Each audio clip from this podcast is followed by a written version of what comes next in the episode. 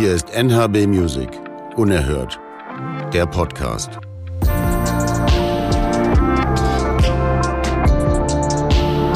Volume eins. K I, Chance oder Hype?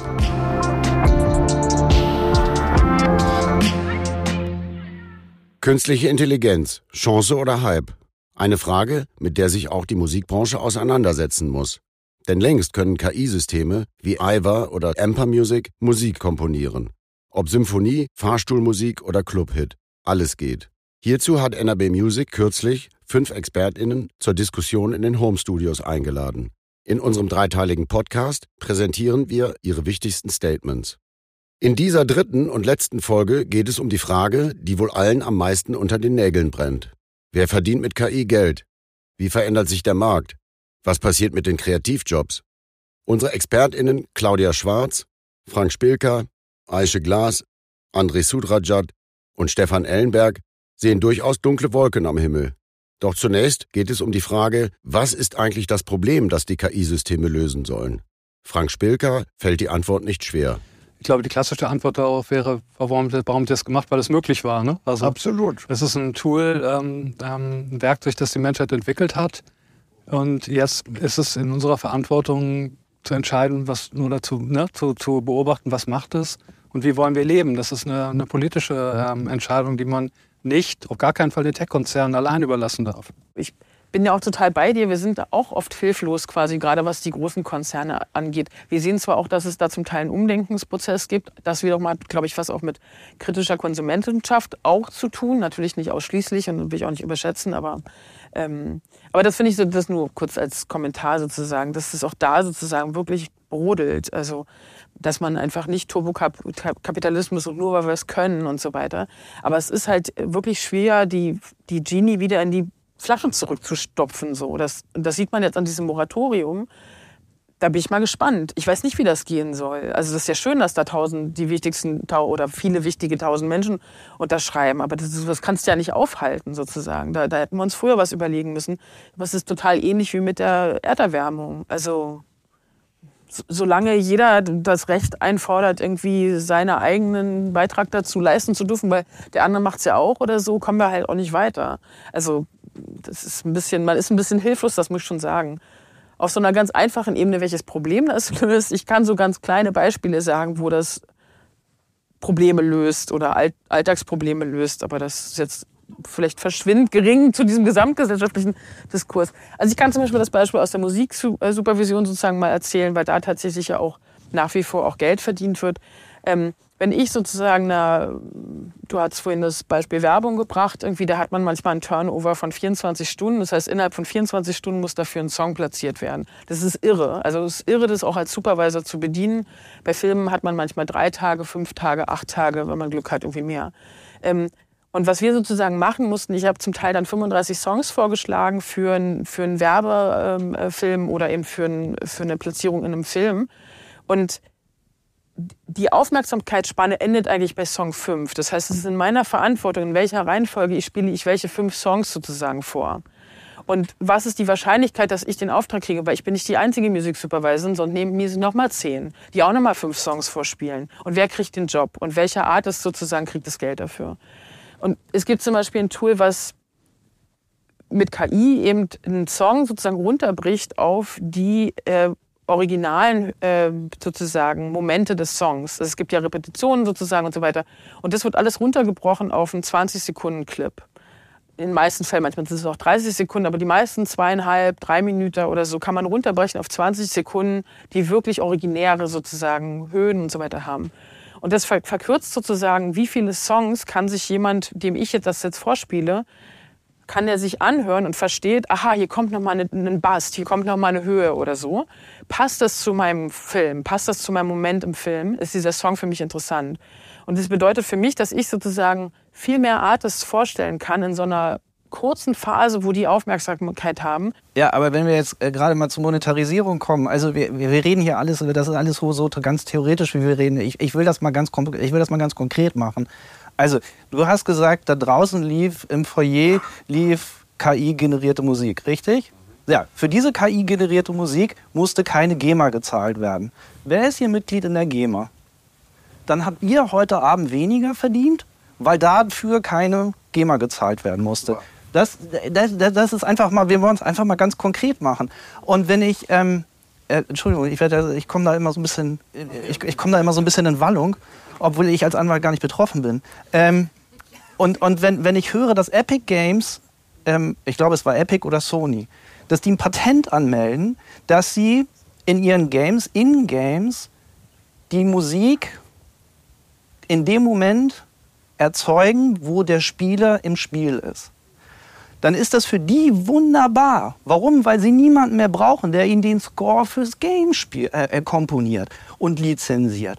Und dann sind wir eigentlich dabei, worauf wir, glaube ich, heute Abend noch überhaupt nicht zu sprechen gekommen sind. Ja, es geht um eine Monetarisierung. Aber in Wirklichkeit ist das eine Umverteilung. Und die Frage ist, wo verteilen wir von wem an wen? Ich bin total bei dir. Natürlich gibt es Tech-Unternehmen, die haben turbokapitalistische Interessen sozusagen. Die haben damit nichts zu tun, ob irgendwie Frank seinen Proberaum bezahlen kann. So, ähm, sorry, wenn ich dich jetzt ein bisschen nicht. Ähm, aber ähm, das hat ganz viel sozusagen, glaube ich, mit mit äh, mit auch mit Bildung, also mit gesellschaftlichem Diskurs zu tun. Also ich arbeite zum Beispiel, ich bin Teil vom Chaos Computer Club und da gibt es ein, ein Projekt, sozusagen, das Chaos macht Schule. Und ich gehe sozusagen in Schulen und spreche darüber, zum Beispiel über also über Monetarisierungsmodelle zum Beispiel von Spotify oder von Streaming-Plattformen allgemein oder YouTube.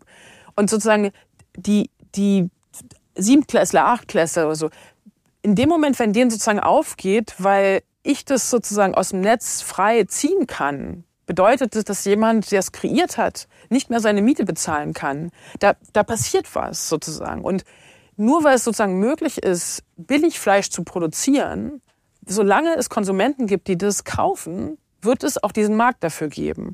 Und ich finde, wir, wir, wir tun so ein bisschen hilflos, ich, als Konsumentenschaft so, wir haben sozusagen eine total wichtige Stimme. Und wir können, und deswegen rede ich ja so von der Kennzeichnungspflicht sozusagen, wenn uns das wichtig ist, dass es eine reale Person ist und ich eine Kennzeichnungspflicht habe, ob es Biofleisch oder irgendwie Billigfleisch ist und ich entscheide, dass ich mehr Geld dafür ausgebe, weil es sozusagen ein echter Künstler ist, also echter Künstler oder eine künstliche Intelligenz sozusagen ist, das macht was, also das hat eine Marktkraft. Das ist jetzt vielleicht ein bisschen naiv, da könnt ihr auch, bin ich gespannt, aber sozusagen man unterschätzt so ein bisschen sozusagen die eigene Konsumentinnenschaft. Ich meine, die Kassette war tot.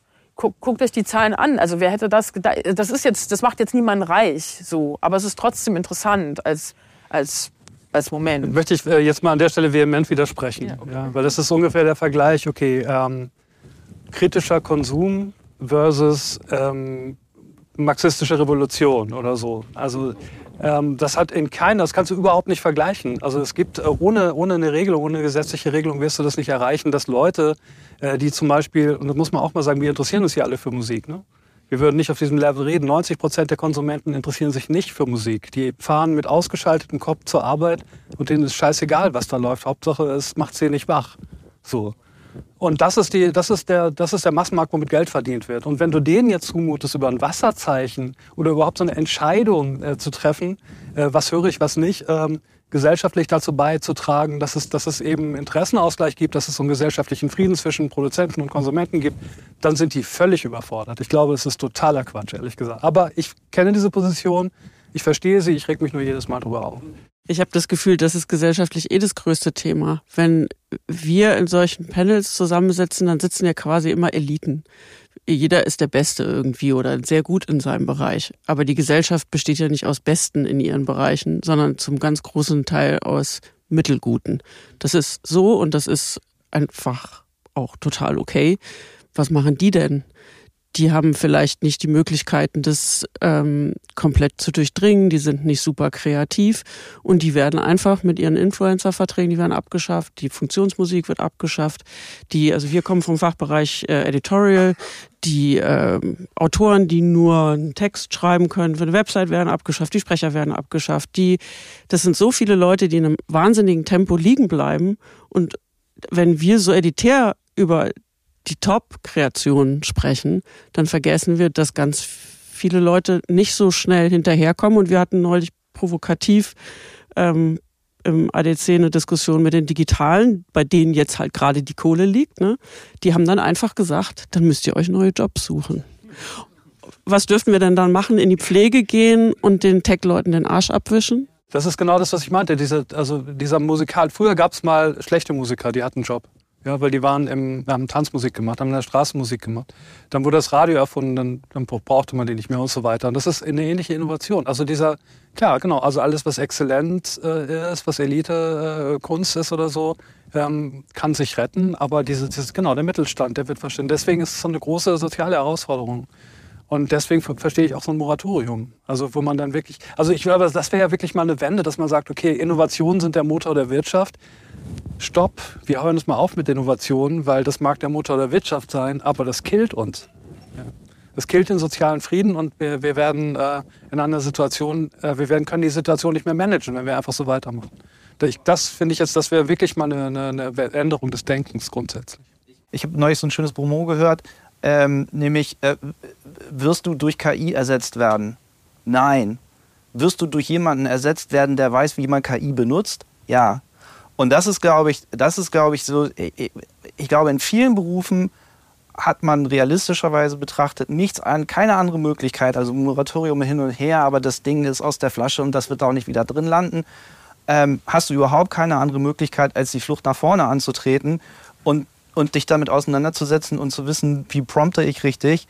Weil wenn du das irgendwie nicht mehr weißt, und das ist, glaube ich, völlig egal, ob das als Editorial ist, als Übersetzer braucht heute auch absolut fast keiner mehr, ja?